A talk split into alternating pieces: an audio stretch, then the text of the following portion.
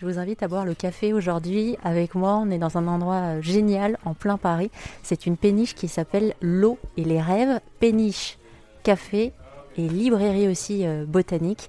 J'ai demandé à, Cyril, qui en est le propriétaire et le gérant, de nous expliquer un petit peu l'histoire de cette péniche. C'est une péniche qui a été euh, fabriquée euh, dans les forges de Strasbourg en 1950 et qui a, qui a vogué pour transporter du grain pendant, pendant une trentaine d'années avant d'être transformée en librairie par trois, trois associés qui ont eu cette idée et dans les années 80. Ils ont ouvert en 1980, je crois. Et euh, pendant 30 ans, elle a été à Melun. Elle a, eu plusieurs, euh, plusieurs spécialités. La première, c'était la nature. Elle s'appelait Pollen à l'époque, la péniche. Et euh, après, elle est devenue une librairie généraliste. Elle a été aussi librairie universitaire.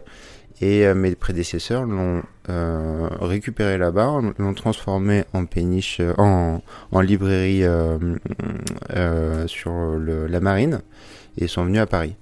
Voilà. Et euh, du coup, euh, c'est un petit peu un cercle qui se referme avec euh, le retour à la nature. Et, et voilà, elle continue. Je sais pas combien de temps ça va durer, mais.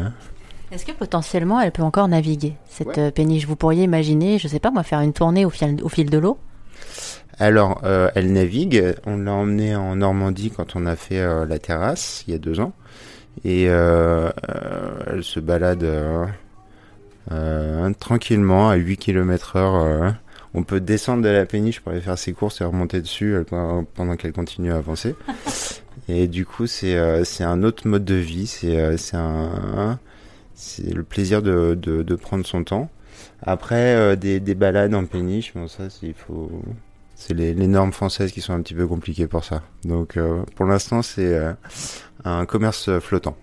Vous réalisez ou pas que ça y est, vous l'avez vraiment fait? Parce que comme c'était pas un, projet, je rappelle euh, aux auditeurs qui arrivent en cours, euh, Cyril, lui, il avait un projet, c'était euh, ouvrir un café. Pourquoi pas? Et il rencontre cette péniche, l'eau et les rêves, et là, il revoit tous ses projets. Quatre ans après, vous êtes enfin ici.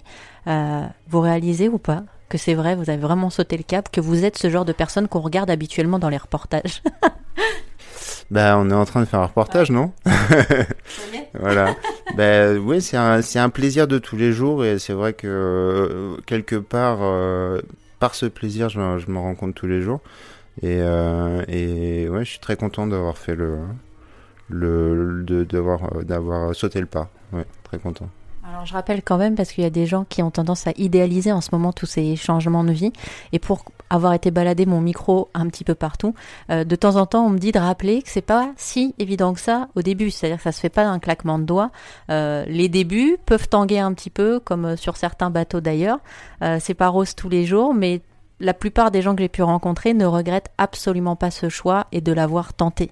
Donc c'est quelque chose que vous conseillez s'il y a des gens qui nous écoutent et qui se disent tiens, je sens que je suis appelé euh, ailleurs d'y aller.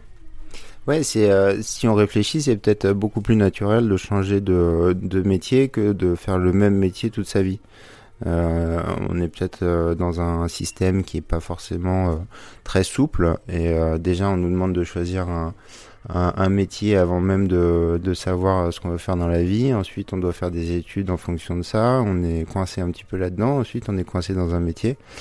On est coincé par, euh, par euh, les, les, finances aussi. Euh, si on a la, la moindre possibilité et l'envie de, de changer, c'est quelque chose qui est très enrichissant. Merci beaucoup. Et puis si vous vous orientez vers un changement de voie euh, qui concerne le monde du vivant, vous pouvez venir ici chercher l'inspiration sur cette péniche géniale que je vous conseille vraiment, où il fait bon vivre, où on se sent bien. En tout cas, moi, je me sens très bien aujourd'hui. Je suis contente d'être là avec vous. Cette péniche, c'est l'eau et les rêves. Et je vous laisse toutes les informations sur rzn.fr. Ça vous a plu? Vous en voulez encore?